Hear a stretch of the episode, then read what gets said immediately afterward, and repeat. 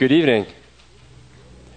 It's Good Friday, and Friday, this is the best Friday ever because it's the Friday that made it possible for us to be in a personal relationship with the Lord Jesus Christ. So we're going to talk about that today. We're going to continue our series, What Really Happened, and what we've been talking about really since Christmas. We talked about Christmas, we talked about Passion Week, now we're talking about Good Friday, and we're going to say what really happened. If we put everything in order, we take all the events that we typically look at piecemeal, we put them all in chronological order and work through them, we've got a story.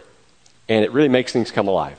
And so that's what we've been doing, and that's what we're going to do, uh, again tonight. So we're going to pick up our story with Jesus and his disciples in the Garden of Gethsemane, and this is actually where it gets a little bit confusing because they counted their days different than us. Remember that? Those of you that were here, they did not, in the ancient world, the Jewish people did not count their days from sunrise to sunrise. They counted their days from sunset to sunset. Therefore, Good Friday actually began at sunset on Thursday kind of messes with your mind a little bit. But that's basically what happens there. And so that's what we're looking at is Thursdays we're going to pick up, and then we'll go into Friday. Now, I, it's only fair to say that not everybody agrees on this day. There are some people that think that Good Friday was actually Good Thursday. They back it up a day, and they have some other ways of reasoning that. That became a very popular view when I was in seminary, coming out of Dallas Theological Seminary. They had a big push on that, and it's become very popular. It's one that I very strongly subscribed to and argued for for years, and yet, in more recent years, I have to tell you, I don't see where it ties in. You know, I look at it, it has a lot of, lot of holes in it biblically, linguistically, culturally, and historically for me. So, am I right or wrong? You know I'm right. Right? Cause, no, I'm speaking tonight. Tonight I'm right, I guess, because I'm speaking, because I have the floor. But no, there are people that are a lot smarter than me and have a lot better education that will still hold to that view. Um, but we're going to go with the traditional view. And one of the reasons I like this view is because it's the view that's been held by most conservative scholars for about 2,000 years or more. And actually, the first three, five hundred years or so, it was unquestioned. Before we even had any denominations or anything, it was just, as far as we know, it was just accepted. And then later, others looked back on it and said, well, we're not for sure, and we've made some changes. You can go back and forth, and I'd love to talk to you about it later, but I'm not going to bore everybody with the details. What's amazing to me is this we can go back 2,000 years, and we can be off on a day. What difference does it make if we're off on one day? We are so precise. Could we be any more close? 2,000 years ago, we can get that close. And everything else we're going to talk about today, we may have some minor differences in terms of the chronology of it, but we're going to be really close. So let's just jump into it and see what happened. There are going to be some quotes today, um, and I'm not going to give the references because the quotes are going to mix. They're coming from different sources. So we're just going to tell this as a story. You can check me for accuracy by going and looking at the last two chapters of each of the gospel accounts. Left Jesus, Garden of Gethsemane, gnarled old olive trees. It was a full moon. They're looking down at this panoramic view from up on the Mount of Olives. That's, they're on their way up the Mount of Olives. That's where the Garden of Gethsemane is. And you look back down, and you have almost this mystical view under the moonlight of the holy city of Jerusalem. And they're gathered together, and Jesus separates from his disciples. He says, You stay here. And he takes Peter, James, and John, his closest disciples, with him. And he says, Come and they go into a deeper part of the garden. And he says, I want you to watch and pray with me. This is a very difficult time. And he goes about a stone's throw away, and, uh, and he says this. He begins to pray, and they hear him say, My Father, if it is possible, let this cup pass from me. Nevertheless, not as I will, but as you will. And then he goes on praying. He comes back about an hour later. They're asleep. And Peter said, I'm going to be with you to the end. And so he sort of chides him. He says, Yeah, you're going to be with me to the end. He says, What happened? You fell asleep. We may think that's kind of funny, but understand that they had just eaten a full meal. They'd had quite a bit of wine, probably because they had several servings of wine along the time. And they um, had been tired because they'd been setting up all day for the Passover. And so these, are, these guys are tired. And it's nighttime. And they fall asleep. And Jesus says to them, He says, uh, Your spirit, the spirit indeed is willing, but the flesh is weak. And he goes back to pray again and he says, Abba, Father, or Daddy, all things are possible for you. Remove this cup from me, yet not what I will, but you will. What you will. And they fall asleep again. But while he's praying during this time, he's recorded to have had like sweat that was like drops of blood. And perhaps the most literal way to read that, you know, is that his blood really was, his, his sweat was really like blood. It really was blood. There are documented cases of people who have gone through extraordinary stress in their lives where their capillaries have burst and their sweat has become mixed with their blood. I'm inclined to think that's probably what happened because I can't think of anybody that went under more stress than Jesus did on that evening. He comes back there asleep again and he says this to them. He says, Rise, let us be going. See, my betrayer is at hand. And sure enough, they could hear them coming up a mob of people with clubs, with swords. They're being headed up by the temple guard, soldiers that work for the chief priests and elders. And in front of them, like the Pied Piper, is a man by the name of Judas Iscariot. How will they know that Jesus, who Jesus is? I mean, they didn't have television like we do. It wasn't like Jesus was on television all the time. They didn't have, you know, pictures of him floating around. They didn't have baseball cards like we do. They didn't have anything on Jesus. They didn't know what he looked like unless they saw him up close. And it's, even though it's a, it's a full moon, it's a little hard to see in the garden like that. And what if they went and everybody said, I'm Jesus? No, I'm Jesus. They had to identify him. And so Judas said, I'll do that. How are you going to do that? The one I kiss is the man sees him. We think that's kind of strange. Guys don't usually kiss guys in our culture. But in many, if not most cultures of the world, if you're close to somebody, you'll kiss them on the cheek. When I went to Cuba, everybody was kissing you on the cheek. That's why I really wanted to take Clifton there because I know he likes that. So, so, so, there, so in this place, that, that was his way of saying, you know, this is really, this guy's really close to me. Which is really, isn't that a tragic irony?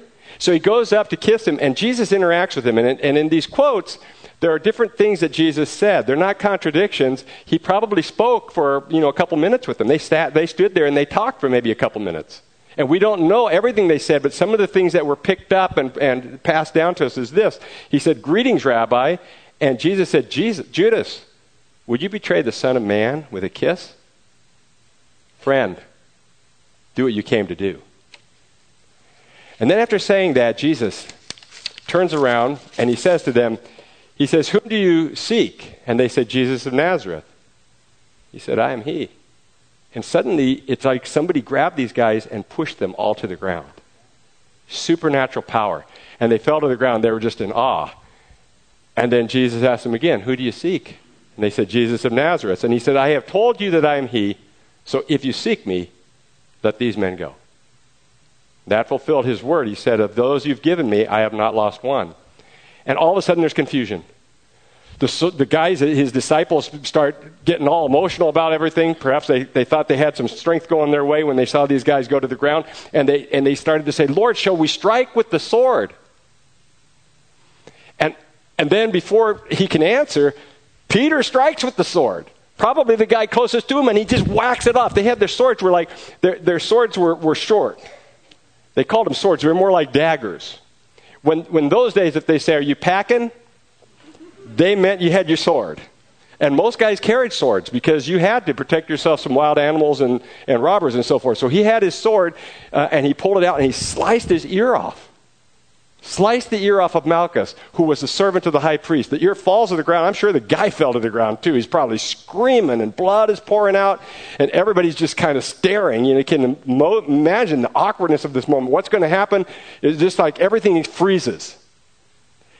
And Jesus says this He says, No more of this. Put your sword back into its place. For all who take the sword will perish by the sword. Do you not think I cannot appeal to my Father, and he will at once send me more than 12 legions of angels? But how then should the scripture be fulfilled that it must be so? Put your sword into its sheath. Shall I not drink the cup that the Father has given me? And he bends down and he touches the guy's ear and heals it on the spot. And that, the confusion gives everybody an opportunity to run. And they all run. And they can't get anybody. But they grab one guy. They grab one guy. He's a young boy. And they grab him. He's been following Jesus. And in those days, they wore robes. I don't know how old he was. It might have been, might have been Ryan's age. back there, about that age, you know, probably, you know, maybe early teens or something, or maybe, you know, somewhere in there. And they grab him by the shirt, by, the, by, by his, you know, his coat, his, his robe. How's he going to get out? You know what he does? He wiggles on out of there and he runs. He said, I ran away naked. But he wasn't really naked. We have to understand, those days they didn't, they didn't have shorts. And in those days they didn't have underwear. They had shorts and underwear combined. So it was more like that was what you would wear when you would work, when you'd run or whatever, or it got real hot, you would wear that. But he just, he, he basically lost his outfit. They didn't have a lot of outfits. He lost the whole outfit. And we say, well, who was this? The only person who records it is Mark, who we know is younger, and we think it may have been Mark when he was just a boy, telling about himself, part of his own story being there. The others get away, and uh, they take Jesus to the home of Annas and Caiaphas. Now, this is interesting. Annas used to be the high priest, but they took it away for political reasons and gave it to his son in law, Caiaphas. So it just shows how fraudulent their leadership was at that time. They were breaking all the. Every, rules. Everything was run by, you know, by politics. So these two guys lived together, and Annas is seen as the power behind the throne. They lived in this palatial um, home, estate.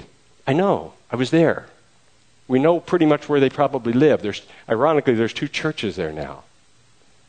And it's up above, kind of looking down on the city. And they took Jesus there. And while they were taking him there, Peter and John kind of regroup and say, let's go, let's go with him. Let's go follow him. And they get to the courtyard, and John is able to get them in. And we're like, you know, we look at this, we go, how did John get them in? He's the youngest of them all. He's maybe 18 years of age. What kind of pull does John have with the high priest?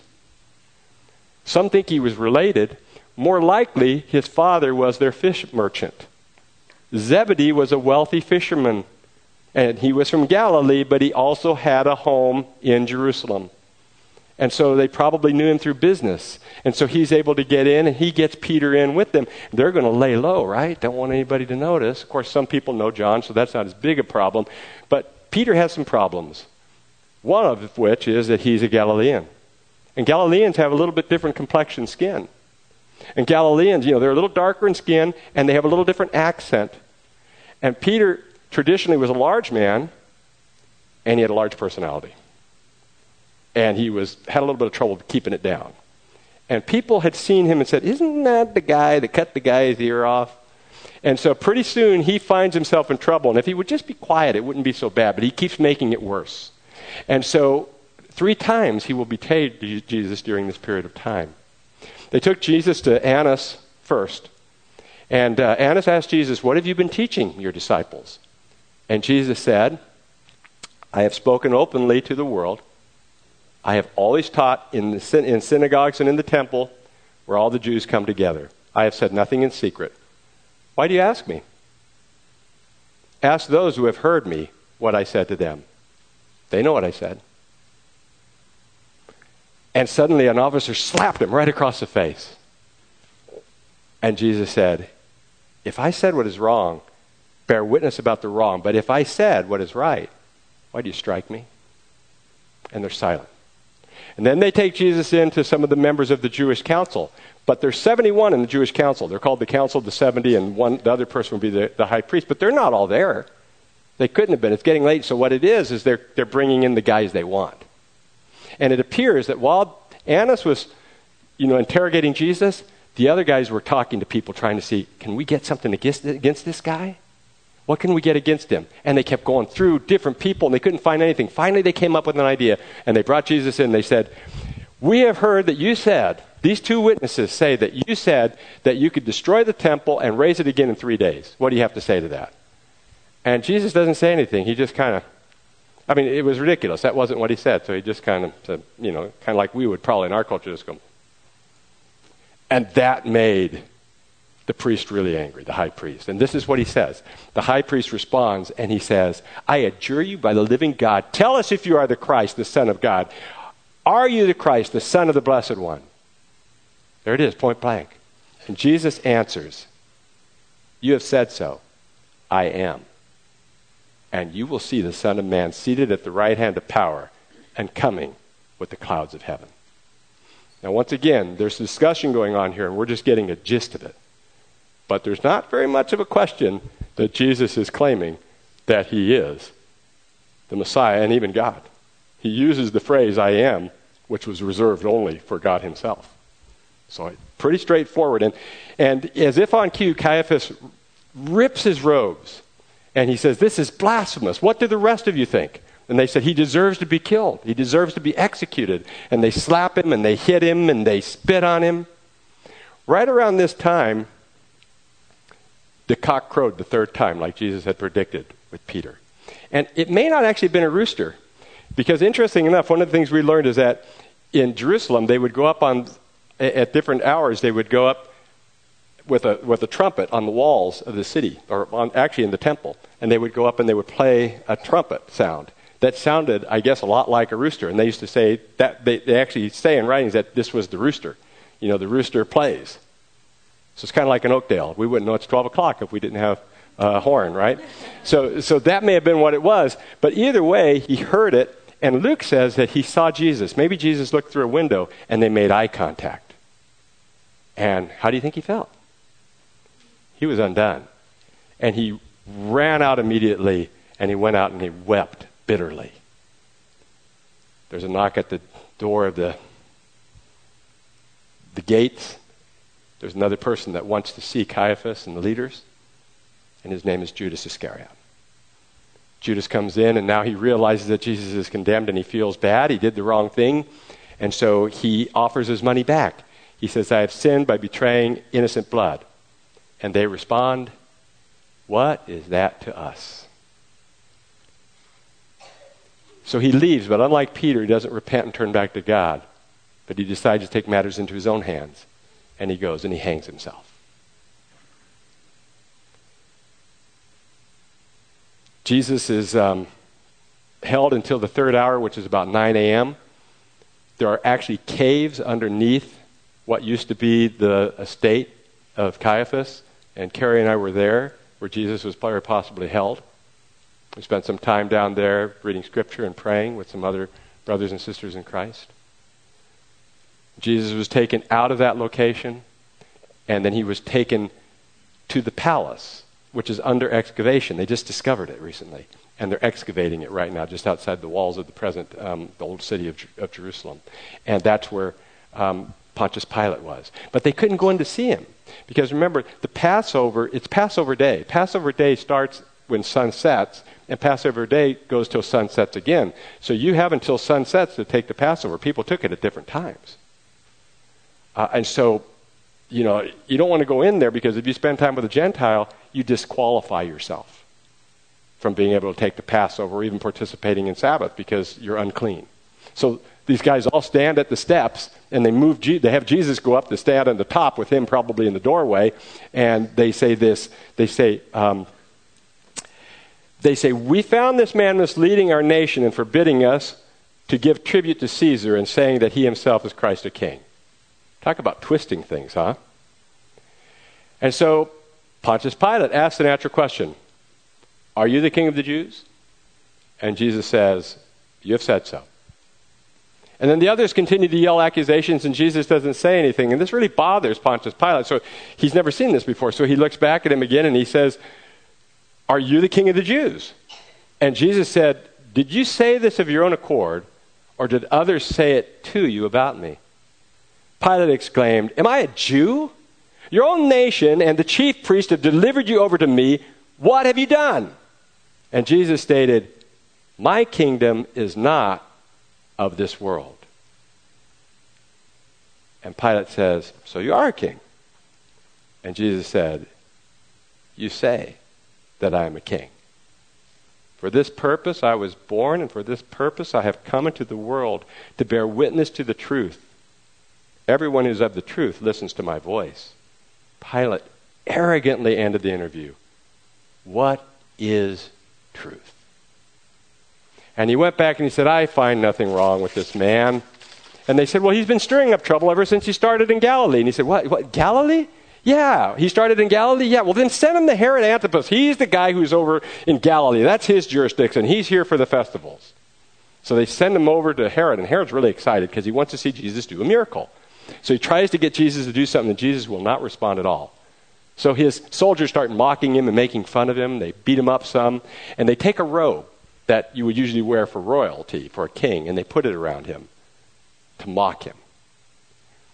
There's some confusion about the color of it, because in those days they would take dyes that they would make out of different ingredients, flowers and so forth, and they'd mix it up and then they would make it into a color. And the colors aren't as exact as we sometimes think. And so it's usually described as purple or red in the Bible, and scholars think it was probably either kind of a violet or a scarlet red. Hard to say exactly what the color was, um, but it was very colorful, what a king would wear, and sort of something to make fun of Jesus. And so Herod Antipas says, send him back. So they send him back to Pilate.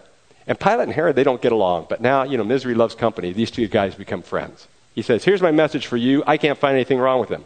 So Pilate sends back a message. I didn't find anything wrong with him either. I'll punish him and I'll, I'll take care of this matter. But Pilate now is no longer at his palace. He's at Gabbatha, the stone pavement. And that's where he would sit when he would judge people or when he would talk to the people in the center of town. And he went there on special occasions. And it appears that the special occasion was there were two, at least two men that were set to be executed that day. And so as they were preparing for that, Jesus comes back and he hears this and he figures he's going to take care of this matter. And while he's waiting, he gets a letter from his wife. His wife says, Have nothing to do with that righteous man, for I have suffered much because of him in a dream.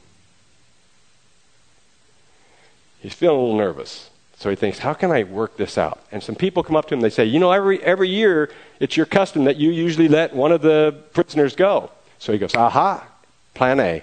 This is what I'll do. I will let one of the prisoners go. So he says, Hey, everybody. He says, Who do you want to have? Do you want to have Jesus, let him go free? Or how about let Barabbas, the insurrectionist, the murderer, go free? And the people, incited by the religious leaders, say, Barabbas. Barabbas. And Jesus, he's like, What do you want to do with Jesus? Crucify him. Now he's got to come up with a plan B. So he takes Jesus back and he prepares him for the crucifixion. They whip him, they beat him, they mock him, they put a crown of thorns on his head that, that we saw the, the trees that they cut those from. They call them Jesus trees now, that dug into his skull. He's full of blood, he's beaten up. And then he brings him back out and he puts the robe on him and he figures they're going to have so much pity for him now, they'll change their mind. He says, Behold the man. Here he is. And they start yelling, Crucify him, crucify him. And somebody in the crowd yells out, it's unlawful in our, among our people to call yourself a God. He says he's God. And all of a sudden, Pilate says it's unlawful in our nation to say that you're God. I Emperor, the Caesar, Caesar, he's the one who's God. I could get in trouble for this. So he calls Jesus in for one more interview. And he says, um, Where are you from? Jesus doesn't answer him. He says, you will not speak to me? Do you not know that I have authority to release you and authority to crucify you? And finally, the beaten and battered Jesus replied, You would have no authority over me at all unless it had been given you from above. Therefore, he who delivered me over to you has the greater sin. This convinced Pilate that he really had to release Jesus. So he tries another time and he says, Behold your king. But incited by the Jewish religious leaders, they start saying, We have no king but Caesar. We have no king but Caesar. We have no king but Caesar. Caesar's his boss. He doesn't want to look bad to Caesar. He could lose his job. He could lose his life. So he decides this is over his head. So he says, washes his hands. He says, I am innocent of this man's blood. See to it yourselves. And they respond prophetically, His blood be on us and our children. And so Jesus was sent off to be crucified he carried the crossbeam. In those days, they would usually have a, a, another place where, usually a tree that they would put the cross up on. That's what they frequently did. So he probably didn't carry a whole cross, but the crossbeam. And he's carrying it. And imagine all that he's been through the stress, the blood he's lost, and everything else the dehydration, the beatings. And he's going down what today is called the Via Dolorosa, which is really just marketplaces. But it was a difficult road down. He's walking down the steep part because so much of Jerusalem's on a hill. And as he's walking out of town, he, he collapses. And they look around for somebody else, and a man happens to be there just coming into town. Simon of Cyrene. That's from North Africa. He's an African man, and he doesn't even know what's going on. And they said, Hey, big guy, probably kind of a husky guy, come on over here and carry this cross. But we're told later that he, his name was Simon, and not only was his name Simon, but he had two sons, Alexander and Rufus. Why is that important? Because why would they put it in the Bible unless people that were reading it knew who these people were? We do believe that Simon and his boys very likely came to know Christ personally, spiritually, because of this event. As Jesus stumbles along, he looks behind him and he sees that there are all these women lamenting and mourning. And, uh, he turns to them and he says, um, Daughters of Jerusalem, do not weep for me, but weep for yourselves and for your children. For behold, the days are coming when they will say, Blessed are the barren, and the wombs that never bore, and the breasts that never nursed. He goes on to say that they will want mountains to fall on them and hills to hide them.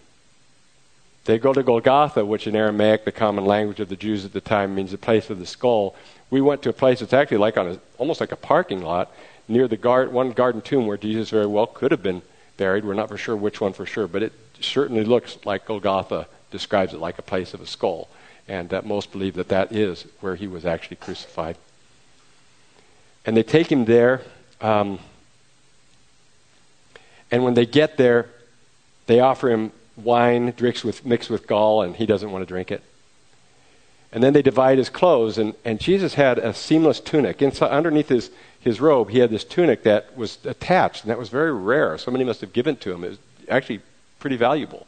And so they began to cast lots for it. They began to gamble for his clothes, which fulfilled the prophecy of Psalm 22. And they sat and they watched. And some people, and, and, there's a lot of traction these days, people will say, you know, we are so mild mannered about the way we describe Jesus. If we understood that he was actually naked on a cross and how embarrassing, how shameful that was, it's true. The Romans bear, uh, crucified people naked. But you never would crucify a man naked in, in Judea. That was like calling out war. The Judeans were very, very against that, as we know from the Old Testament. So you would not do that unless you wanted to start a mob riot. And so, in all likelihood, he had on the shorts or the underwear type clothing that we talked about earlier with Mark, and he's hanging on the cross. There's a sign that is above it that says, uh, This is Jesus of Nazareth, King of the Jews. It was put there in Latin in Aramaic and Greek by Pontius Pilate, and the Jewish religious, leaders went to him and they said, you, you can't do that. That's what he said about himself. That's not what was really true. And Pilate said, What I have written, I have written. And so it was there. Two others were crucified with him, like we said. There was a crucifixion day. But he gets put in the middle. He's the center of attention. And they begin to both speak about him derisively. And these are some of the things other people were saying as they were coming by they would say to him, You who would destroy the temple in three days, save yourself. If you are the Son of God, come down from the cross. The chief priests and leaders mocked him, and they said, they said, He saved others. He cannot save himself. He is the King of Israel. Let him come down now from the cross, and we will believe in him. He trusts in God. Let God deliver him now, if he desires for him to for he said, I am the Son of God. And shortly after that, Jesus responds in this way Father, forgive them, for they know not what they do. And one of the men next to him is just so overwhelmed, one of the men being crucified. And he changes his tone and he speaks to the other man and he says, um, Do you not fear God? Since you are under the same sentence of, of condemnation. And we indeed justly, for we are receiving the due reward of our deeds. Then he turns to Jesus and he says, Jesus, remember me when you come into your kingdom. And Jesus turns and says to him, Today you will be with me in paradise. And standing there in front of him was his mother, Mary. And near her, probably next to her, was her sister Salome, uh, the wife of Zebedee, the mother of James and John. And then uh, Mary, the, the, the wife of Clopas was there, the, son, yeah, the wife of Clopas, and also Mary Magdalene. And it appears that Jesus' one disciple stayed. Of all of his disciples, only one stayed, the beloved disciple Paul, John, whose mother Salome is there, and he appears to be standing next to Jesus' mother Mary. And Jesus looks down, struggling in the pain that he's in. He looks down and he says, Woman, behold your son. And he looks to John and he says, Behold your mother. And John will take her home and take care of her for the rest of her life. Darkness comes on the earth from the sixth hour about noon till the ninth hour or 3 p.m. It was not an eclipse. You don't have an eclipse after a full moon. This was supernatural. To the Jews, it was a sign of the end times. It was a sign of mourning and grief um, and lament and judgment. And Jesus calls out in his common language of Aramaic, Eloi, Eloi, lima sabachthani.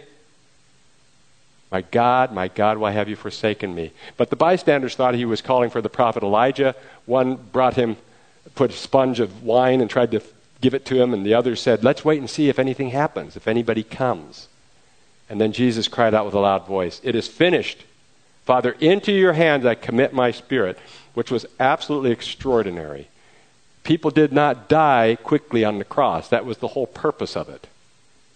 Jesus called his own shots. When it was time and it had been accomplished, he said, It's over. I'm done. And he finished it. And at the same time, the immense, thick curtain that separated the Holy of Holies in the temple from all others, showing us that we don't have access to God, suddenly was split from top to bottom, and there was access. There was earthquakes, rocks were split, tombs were opened, and people who were godly men and women were suddenly seen walking among the streets of Jerusalem. The hardened centurion or Roman officer who oversaw everything praised God and said, Surely this man was innocent. Truly, this was the Son of God. And meanwhile, the crowds were convicted. They, they felt bad. It was like the show is over now. And everybody got quiet and they walked away. And some of them were actually beating their chests in, in grief because they felt so horrible about what they had just seen and experienced. Jesus died at 3 p.m. that afternoon. That's significant because Josephus, the Jewish historian, tells us that that was the time for the evening sacrifice. That was when they sacrificed the lamb. Also, given that it was Passover day, uh, it appears that they were still sacrificing the lamb that day. So, either way you look at it, Jesus was basically sacrificed as the Passover lamb that day for us. Think about that. The timing is just uncanny.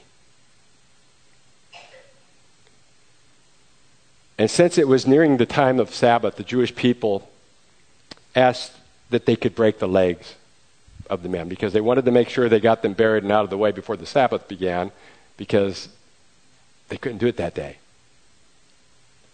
And so they went around, they broke their legs, but when they went to Jesus, they, they said, He's dead. And so one of them took a spear and they put it in his side, and blood and water poured out, showing that he had died of a heart attack. I like to say he died of a broken heart.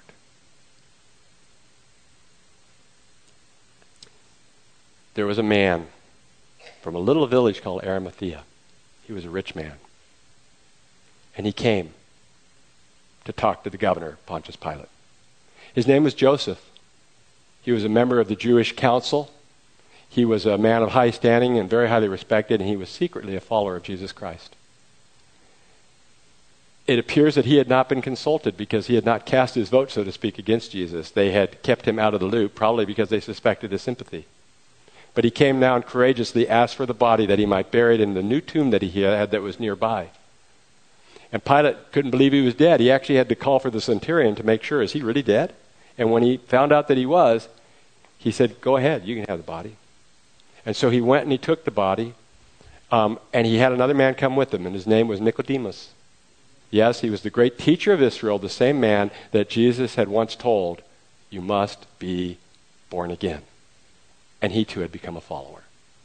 They bought a shroud and they wrapped Jesus in it, and they prepared his body as you would a king or a wealthy, famous person. They put 75 pounds of spices on the body. It'd be impossible to get out, even if he was still alive. You know, he'd be so beaten up. And so they wrapped and wrapped and wrapped him, and then they took him and they laid him in the tomb. And the ladies, it appears that John had taken Mary home, Jesus' mother, but Salome, Mary, the wife of Clopas, and Mary Magdalene, you ever get the feeling a lot of people were named Mary in those days? Um, they were watching so that they knew exactly where it was, and so they knew where they could come back after the Sabbath to bring spices and to bring, you know, spend some time with Jesus' body and to mourn his loss.